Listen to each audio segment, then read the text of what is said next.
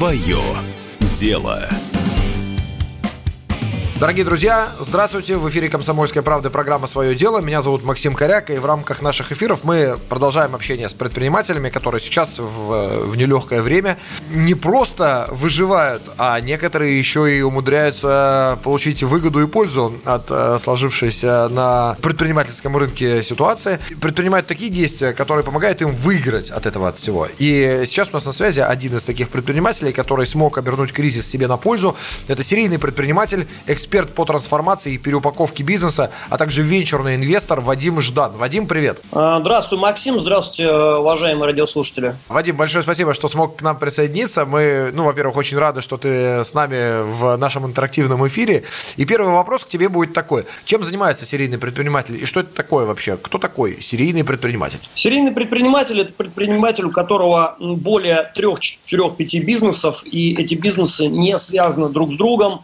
Имеют различные юридические лица, различные направления деятельности и различную команду для выполнения задач внутри бизнеса. Тогда получается, как бы у тебя сразу же в твоем портфеле несколько бизнесов таких. И ведь не секрет, что далеко не каждый бизнес срабатывает. Вот, вот можешь ты сейчас привести примерную хотя бы статистику, какое количество бизнесов доживает до того момента, когда начинает приносить своим владельцам доход? В нашем бизнес-инкубаторе за пятнадцать лет работы было порядка пятьдесят бизнесов. В настоящий момент э, я являюсь собственником одиннадцати бизнесов, ну и еще порядка четыре-пять бизнесов, где присутствует небольшая моя доля. Все остальное, как вы понимаете, было продано или реализовано, или закрыто и показало себя неэффективно. Но сейчас вот так математику сложив, я понимаю, что это примерно двадцать процентов от общего количества, да? Да, двадцать пять, я бы сказал, двадцать пять процентов. Но эти двадцать пять процентов, которые выстреливают, они, соответственно, окупают все расходы на те семьдесят пять процентов, которые не сработали, так? Я не совсем так бы сказал. семьдесят пять процентов это не э, бизнесы, не ушедшие в минус. Это бизнесы, которые были доведены до определенной планки, я не увидел в них перспектив,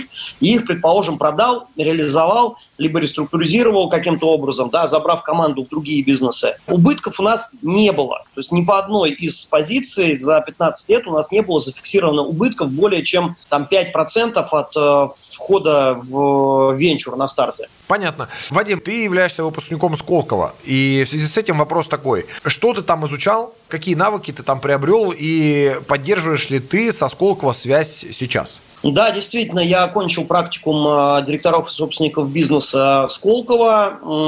Изучали мы там, как управлять бизнесом, как ставить правильные горизонты, находить все правильные развилки. А основные навыки – это не бояться и правильно идти вперед, и двигаться, и перезагружать свой мозг тогда, когда этого требует бизнес и ситуация. Поддерживаем связь, конечно же. У нас большое сообщество алюмни выпускников Сколково, порядка пятьсот пятьдесят человек, которые помогают эффективно решать задачи бизнеса друг другу. И мы на связи двадцать четыре часа в сутки. Ну, то есть, фактически, вот это сообщество, это такое твое окружение. Вот знаешь, есть такая пословица, э, скажи мне, кто твои пять ближайших друзей, с кем ты общаешься, и я скажу, кто ты. Это вот примерно олицетворение этой пословицы. Только не пять уже, а пятьсот. И эти пятьсот человек – это твое окружение. Правильно я понимаю? Такой бизнес-клуб. Абсолютно. На сто процентов, да. Это люди, с которыми мы отдыхаем вместе, ездим друг к другу в гости. Сколково завел такую практику интересную. Это приезжать в гости в бизнесы друг к другу. Мы вытаскивали во время обучения бумажки из корзины, где было написано э, имя того, к кому ты едешь там, на следующей неделе, условно говоря. И мы побывали, я лично глазами посмотрел более, наверное, ста бизнесов за последние два года. Давай тогда про твой бизнес, который работает, ну или, по крайней мере, работал до недавнего момента. Один из твоих бизнесов – это агентство событийного маркетинга. Можешь рассказать чуть-чуть подробнее, что это такое за бизнес, во-первых? Во-вторых, как он выглядел до всей этой истории с пандемией? И, в-третьих, наверное, удалось ли тебе в режиме вот этой пандемии перейти в онлайн? Смог ли ты как-то этот бизнес перетрансформировать? Да, у меня действительно агентство событийного маркетинга, если по-простому это – агентство, если по-серьезному это событийный маркетинг. Наверное, проще всего ответить на твой вопрос нашим слоганом. Мы решаем задачи вашего бизнеса через события. То есть мы делаем различные би ти эл, акции, мероприятия, какие-то стратегические сессии. Пул огромен. То есть мы обслуживаем ведущие компании из списка эр бэ ка. До настоящего момента бизнес выглядел очень и очень успешно, все было прекрасно и хорошо, но наступил момент, когда нельзя было не меняться. Да? Когда наступила пандемия, мы, естественно, перешли в цифру.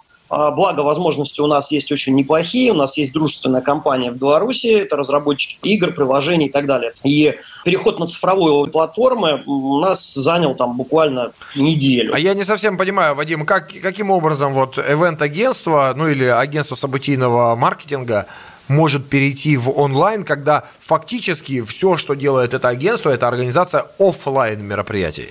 Ну, не совсем. То есть теперь мы проводим различные би ти эл акции, направленные на продажи и так далее, с помощью инфлюенсеров, блогеров.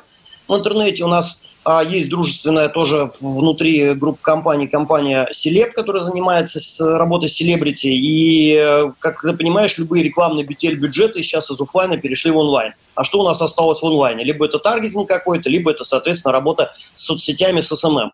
И мы работаем очень плотно с блогерами, придумываем истории, мероприятия, всякие флешмобы запускаем. Таким образом увеличиваем охват и популяризацию, соответственно, продукта либо услуги нашего клиента. А что касается развлекательной части событийных историй, да, это онлайн-платформа, это проведение различных игр, различных тимбилдингов, обучающих семинаров. Мы работаем со спикерами. Я сам являюсь членом Международной ассоциации спикеров, и в нашей ассоциации большое количество людей, которых мы сейчас продаем нашим клиентам в онлайн-формате для обучения, для роста, для какой-то перезагрузки внутренней, структур, команд и так далее. Люди учатся. Вадим, ну ты помимо того, что ты эксперт по трансформации, переупаковке, венчурный инвестор, серийный предприниматель, сейчас я услышал то, что ты еще и спикер на бизнес-мероприятиях, и еще в твоем резюме я обнаружил такую строчку, как «эксперт по антикризисному управлению». Вот в текущей ситуации антикризисное управление насколько актуально? Понятно, что оно актуально, но вот насколько оно актуально в текущей ситуации, это раз. И второе, каким бизнесом и как ты помогаешь э, трансформироваться с учетом опыта своего антикризисного управления? Ты знаешь, сейчас антикризисное управление от переупаковки отделять нельзя. Ну, классическая ошибка. Многие сейчас ломятся в онлайн и не понимают, как это сделать, пытаются это сделать быстро, э, разбегаясь во все стороны сразу и совершая ошибки. И надо понимать, что люди и наши покупатели, наши клиенты, они э, не дураки.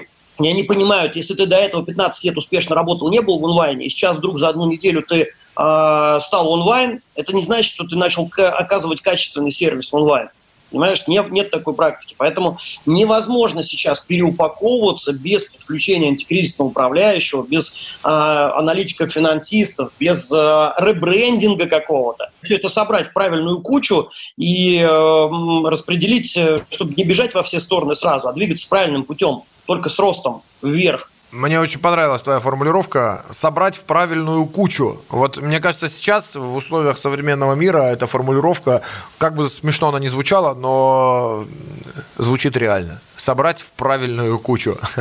Сколько лет ты занимаешься тем, чем ты занимаешься, и кто твои клиенты? Можешь описать портрет человека, с которым ты работаешь, или компании, от которой ты получаешь свои деньги?